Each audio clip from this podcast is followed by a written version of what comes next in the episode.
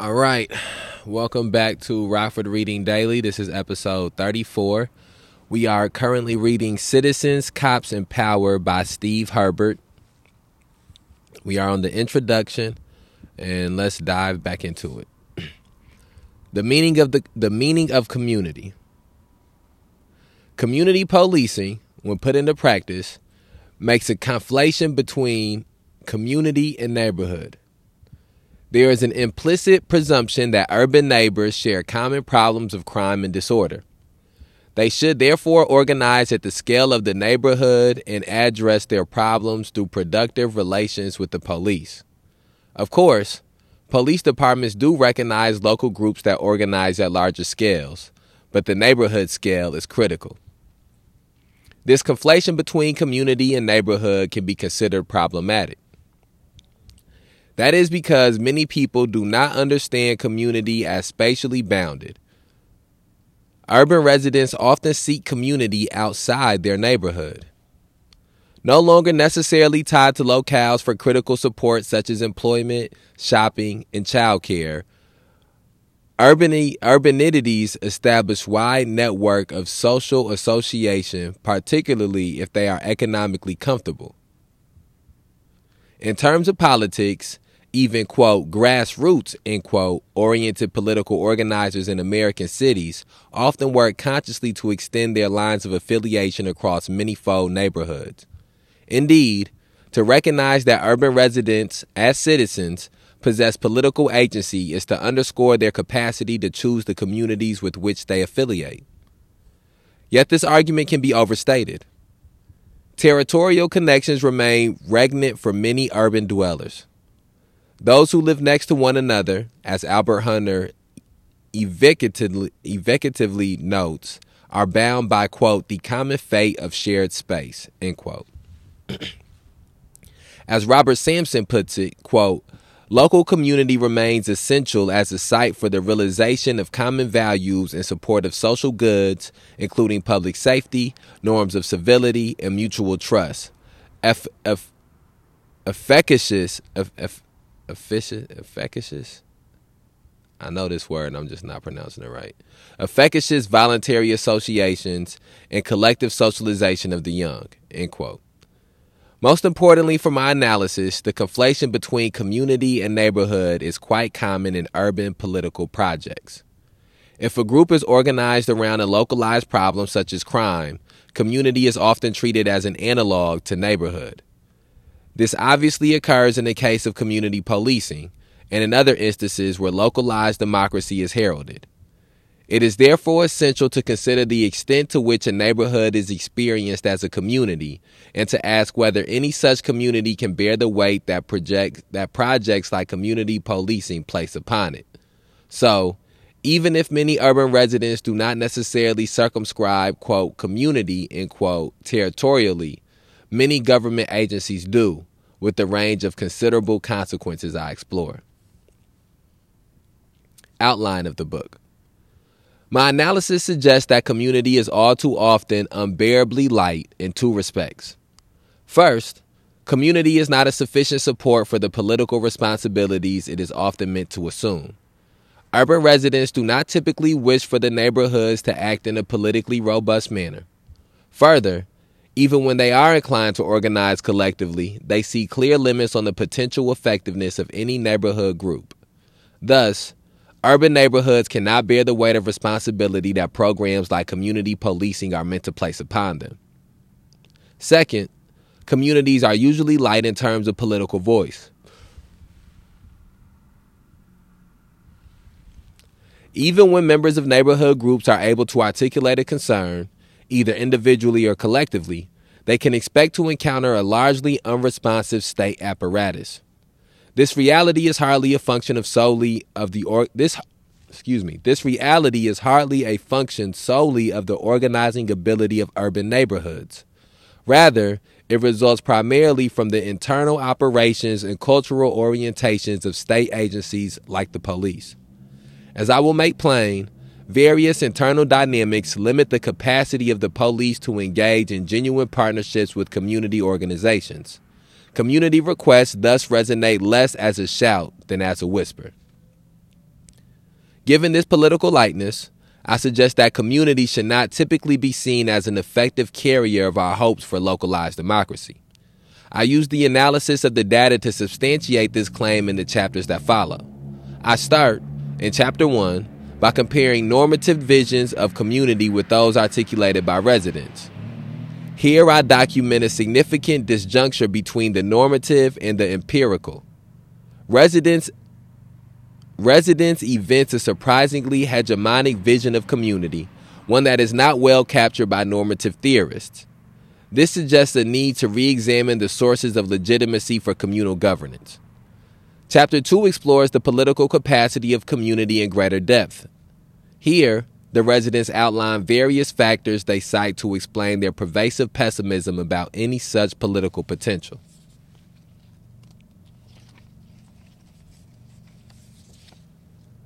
Not surprisingly, the constraints on communal efficacy, efficacy fall more heavily on poorer neighborhoods.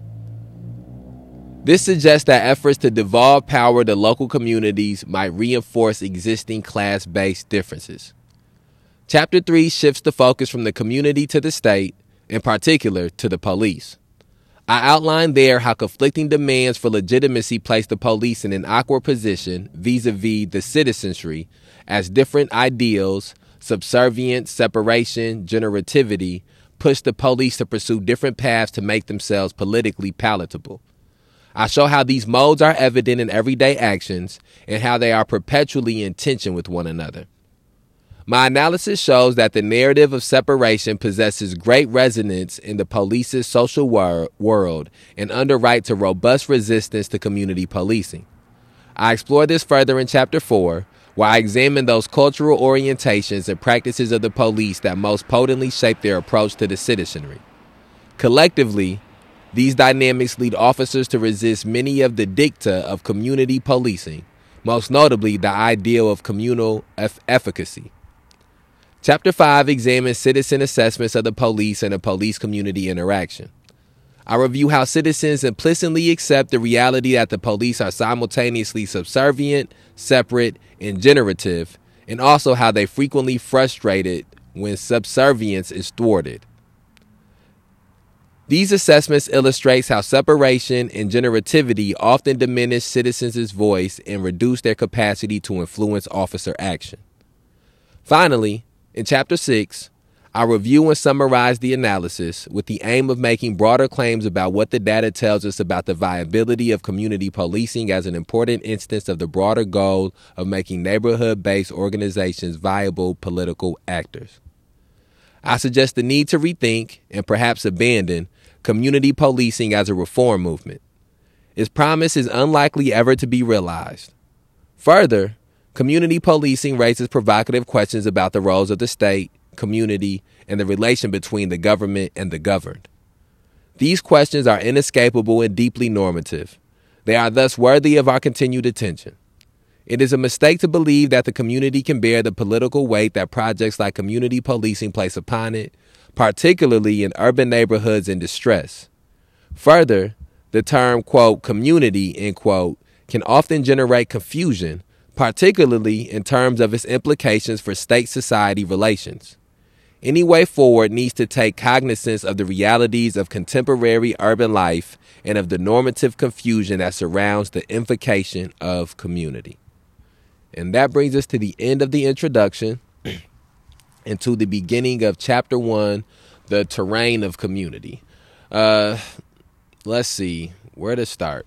I think where I want to start for my uh, reflection on that first on the first piece that we've read in this book, the introduction, is on uh, com- the word community. Uh, I think that one of the things that is very important about so far what Steve Herbert is uh, illustrating is the disconnect between not only the citizens and the state when it comes to the definition of community, but even the disconnect between different citizens in the same city in the same area of what community means. Uh, I think one of the things that he pointed out, which is I've I guess I've considered, but I've never uh, articulated before. And I think that that's one of the things that is very important about doing reading is that uh, a lot of times we have thoughts or we consider things, but we don't really articulate those things, or we don't maybe know the right way to articulate those things. And uh, I believe that reading uh, helps to find ways, helps us to uh, figure out ways to articulate those things.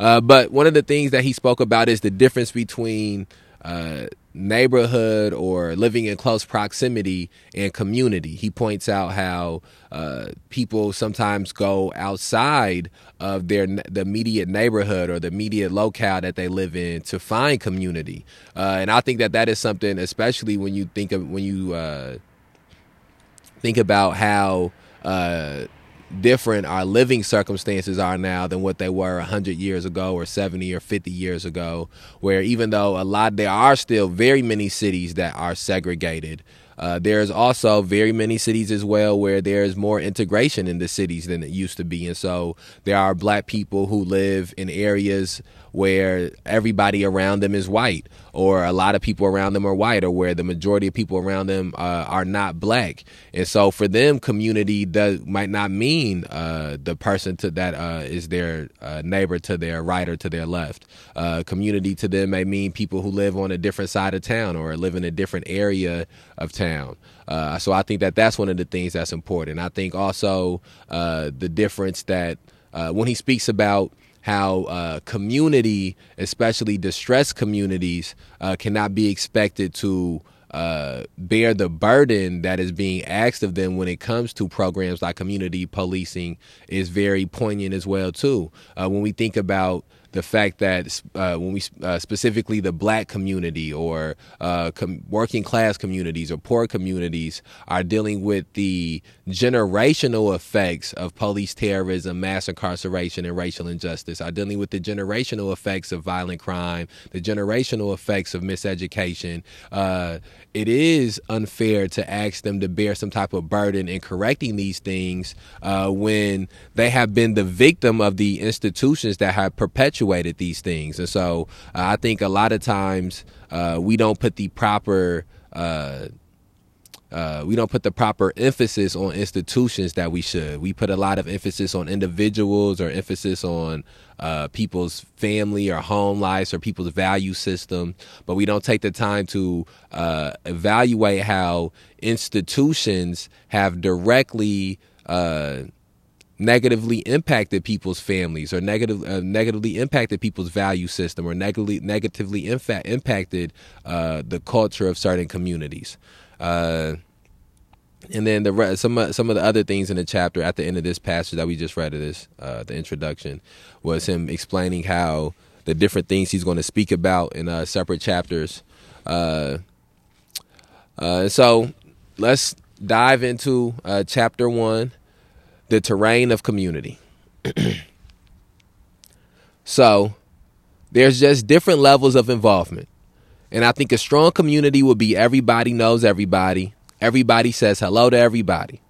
It's kind of like a feel good 1950s type of situation. And you know, growing up, I knew everybody on my block. In fact, not just the street, the block. Excuse me. I knew everybody's kids. They knew exactly who everybody was. Everybody's family knew everybody else's family, and there was such an involvement. Everybody went to the same school. You saw the same people, the same parents at these functions. It was just really great. But that was the 60s. This is different now. Andrew, Midlands resident. I know that sounds kind of silly, but I really feel it's important for everybody to experience what a community is supposed to be about. And some people don't have any idea what it means to go say hi to your neighbor. When I was a kid, everybody knew everybody, but now with busing and logistics and working, it's different than it used to be in the old days. We don't have that same sense anymore, and I don't know how we as a city can get there. Gene, Eastside resident. How can cities, quote, get there, end quote, in Gene's words?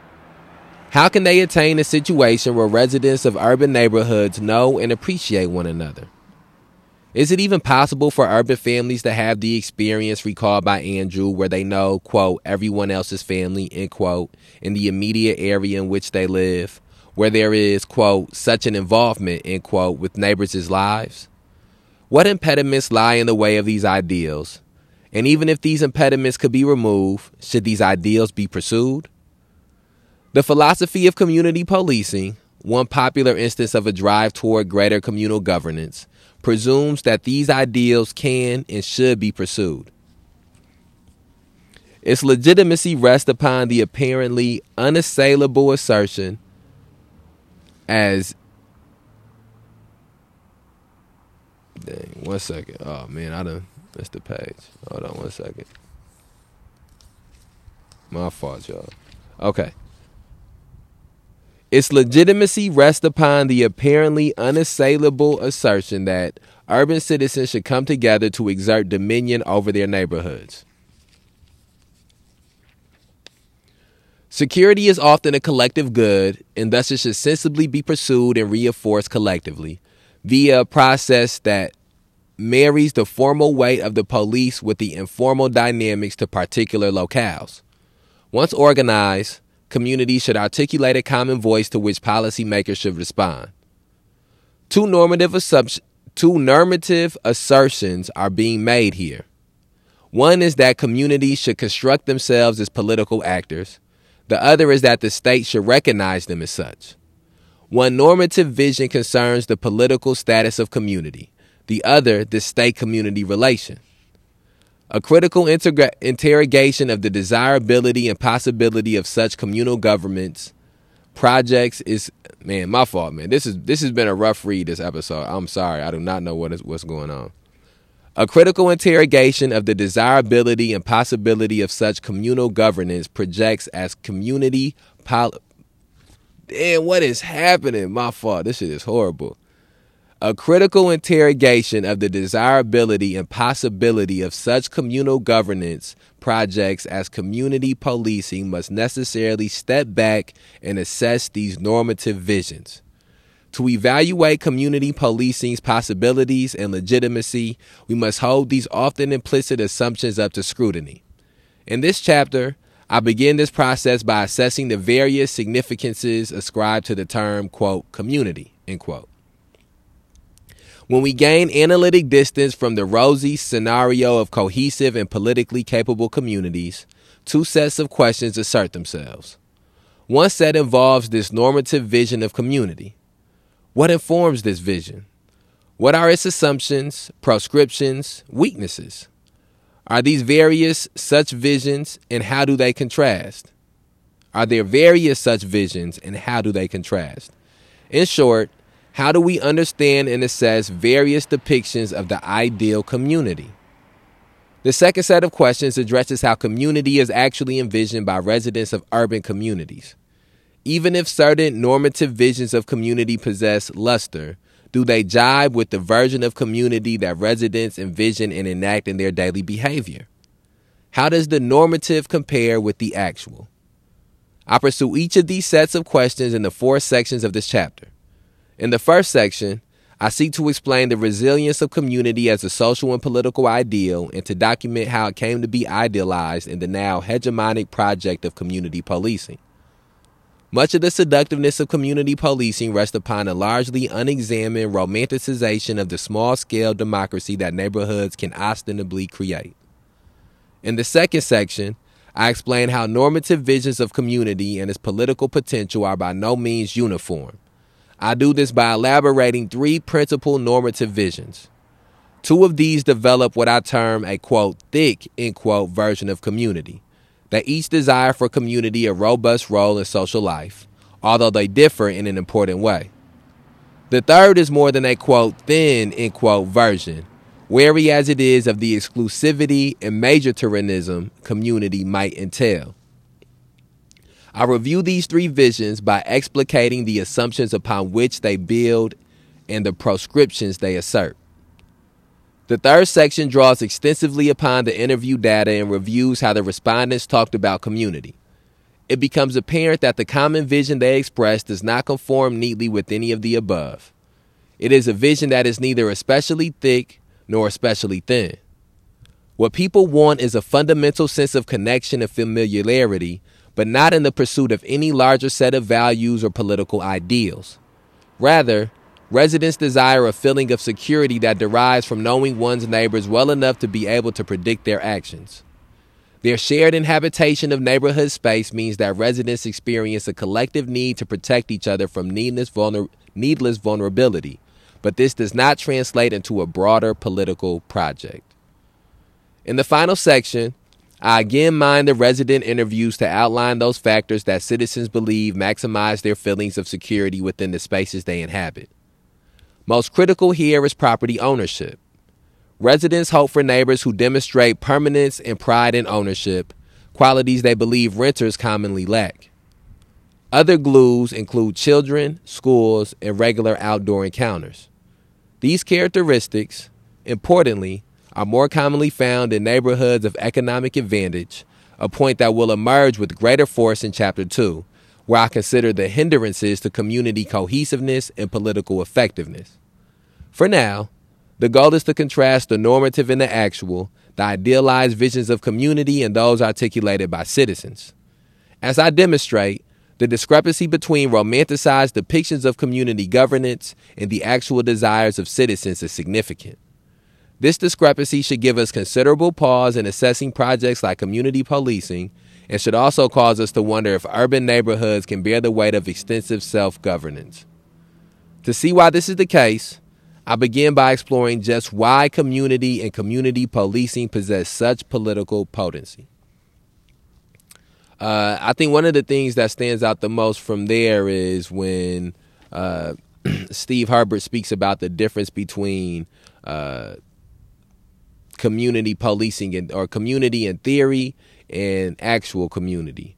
Uh, and I think that that's something that's very true for a lot of the uh, issues that we face in the society right now. Is that uh, there's a, a, wide disconnect and a wide gap between uh, how people imagine some of these issues or how people imagine solving some of these issues and the reality of these issues or the realities that come with solving these issues.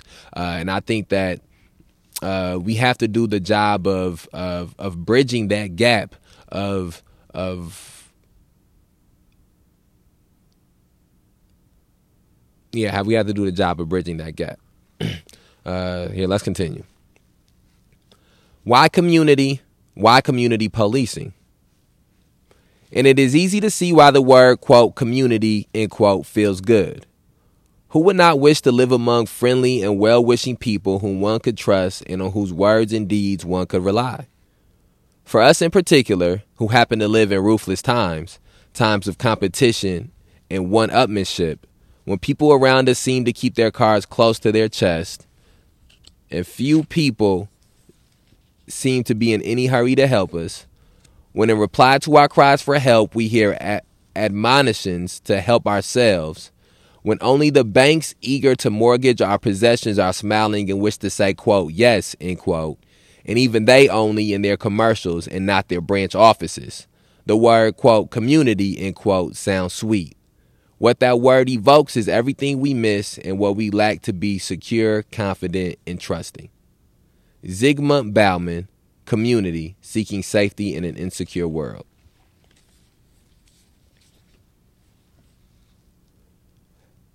As Zygmunt Bauman suggests, community is clearly a word that feels good.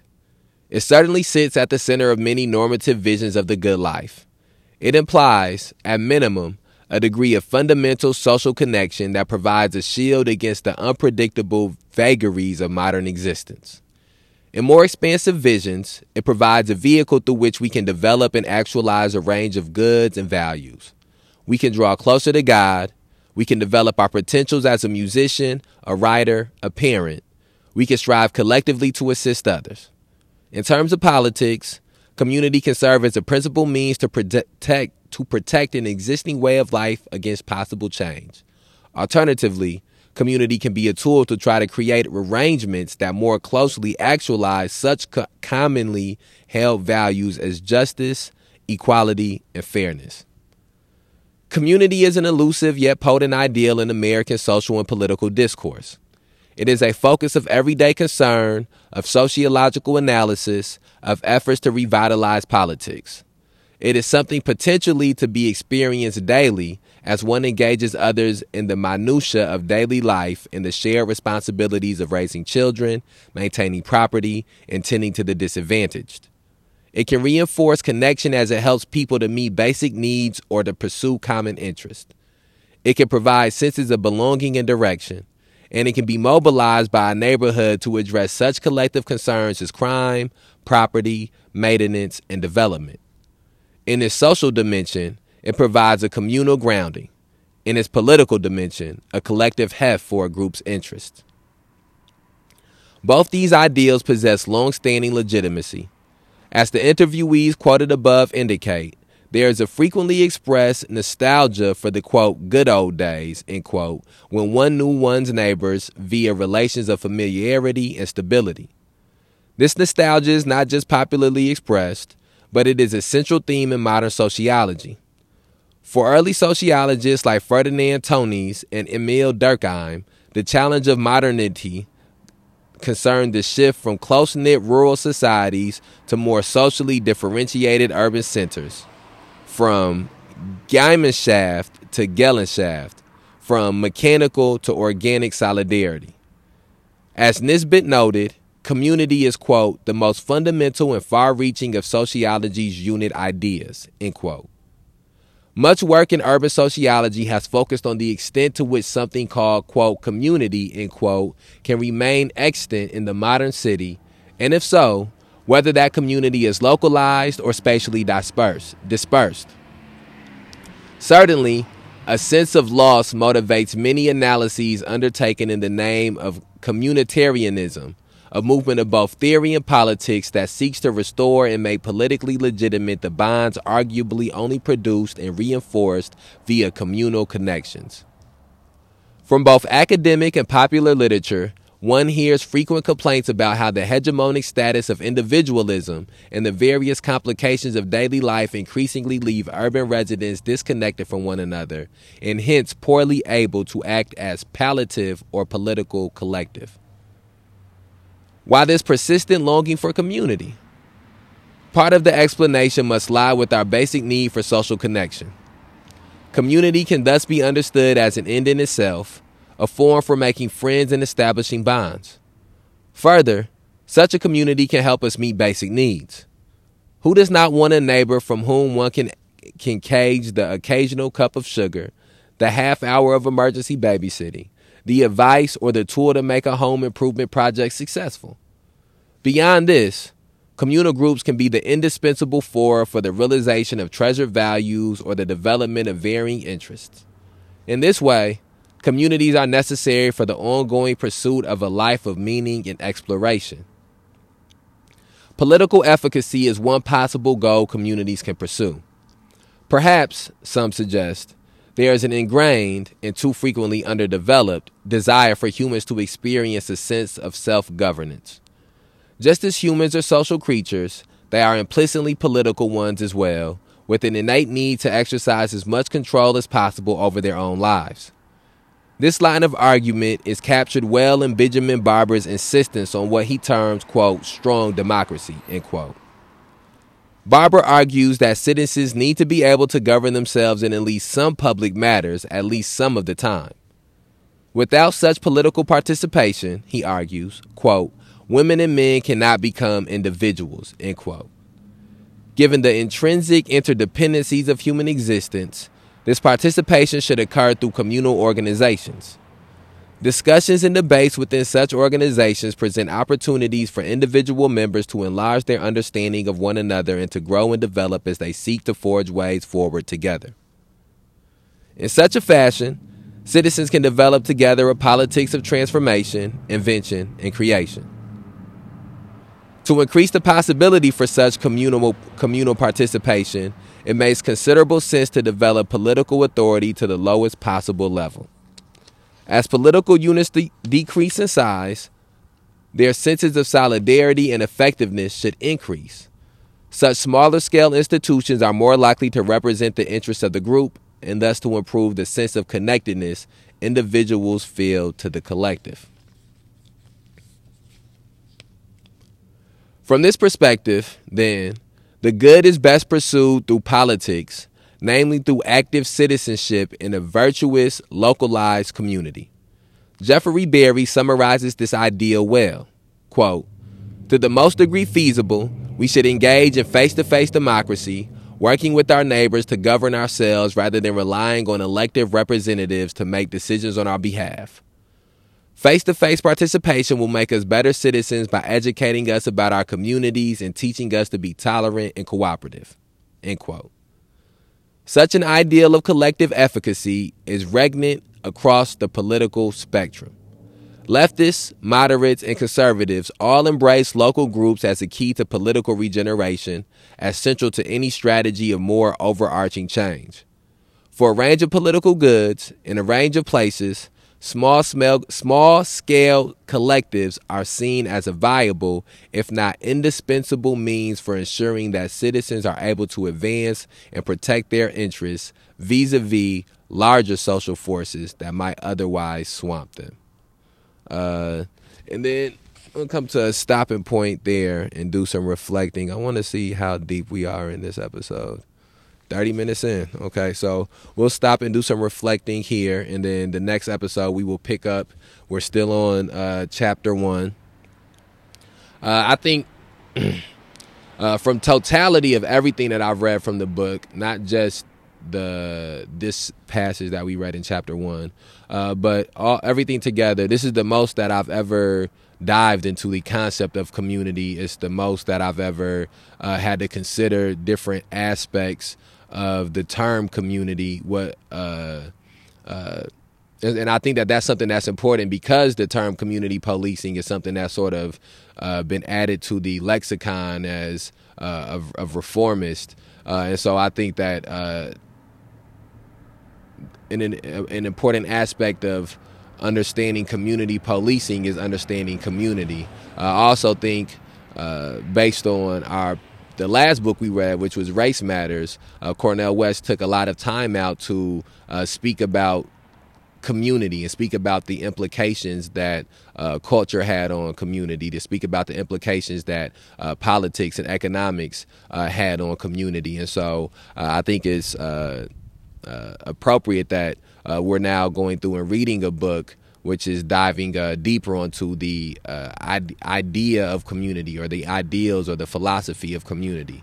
Uh, apart from that, uh, I think one of the other things that stands out to me is the good old days, this concept of the good old days that they keep speaking about or that multiple people spoke about that uh, were interviewed by Steve Herbert for this book. A time when they knew their neighbors better, a time when they knew the people that they live close to uh, better, uh, and that is uh, a time that was before uh, or not before, but that is when you go back. It's a time when uh, you know cities were less dense i think is the word i'm looking for when when less people lived on top of each other in cities when uh, they spoke about you know it was more rural uh, uh, areas uh, that existed. And i think one of the things that has also come along with that this uh, this lack of feeling of community is that uh, you know when you speak about the uh, creation of the suburbs, when you speak about redlining, when you speak about uh, it's a, wonderful book called The Color of Law, which really points out a lot about uh, the de facto segregation and de jure segregation. Uh, but those things had a lot to do with that. The uh, the lack of care that uh, went into some of these neighborhoods or some of these areas by by the government forces uh, also has something to do with that uh, lack of community feeling uh, going away. Uh, there's a lot of institutional and political uh, forces that uh, had direct impacts on this lack of community being being there, this lack of community feeling being there. I think another thing that can't be uh, that can't be underestimated in the lack of community feeling is mass incarceration, uh, the ushering of people uh, of of generations of primarily younger people, you know, 20s and 30s, in and out of uh, prisons, uh, has led to that lack of community feeling as well. The the heroin epidemic and the crack epidemics that have uh, hit neighborhoods and hit communities uh, hard. The uh, uh, loose gun laws that exist in this uh, country, which have led to uh, increases in violent crimes, not just in the last ten years, but these are these things are issues that date back to the six to the fifties to the sixties, and the all of these things have led to this destruction of what people once viewed to view this community or the destruction of communities. Uh, and so I think that those are all things that have to be pointed out as reasons why communities community doesn't exist in the manner in which it once did. Uh, I think that uh, what Steve talked about as well is the striving or the desire that people do have for the things that come from community, from the uh, the protect the feeling of protection, from knowing people who live next to you or live in the area that you live in, the uh, feeling of comfort that you get when you see uh, interact with people outside or interact with people who live in the area that you live in, or your kids go to the same school, or uh, your parents went to the same school, you go to the same church, or your kids on the excuse me, sorry about that, kids on the same sports teams. All of these things. Uh, lead to a feeling of uh, protection and lead to a feeling of togetherness and collectiveness, uh, and and uh, yeah, so I'm gonna let's end this episode. Uh, in this episode there. Uh, in this yeah, in the episode there, we're gonna stop reading here. We'll pick up uh, on the next episode at this spot. I want to ask people to please share this on whatever platform you're listening to it on. Uh, please go back and listen to previous episodes of Rockford Reading Daily uh, if you've missed any. And uh, like us on Facebook, follow us on Twitter, follow us on Instagram, subscribe to us on YouTube, follow us on TikTok. Uh, again, we put these Rockford Reading Daily episodes out to give people, to uh, present people the opportunity every day to embark on their struggle to end police terrorism, mass incarceration, and racial injustice, and to further their struggle to end police terrorism, mass incarceration, and racial injustice. Uh, we outside.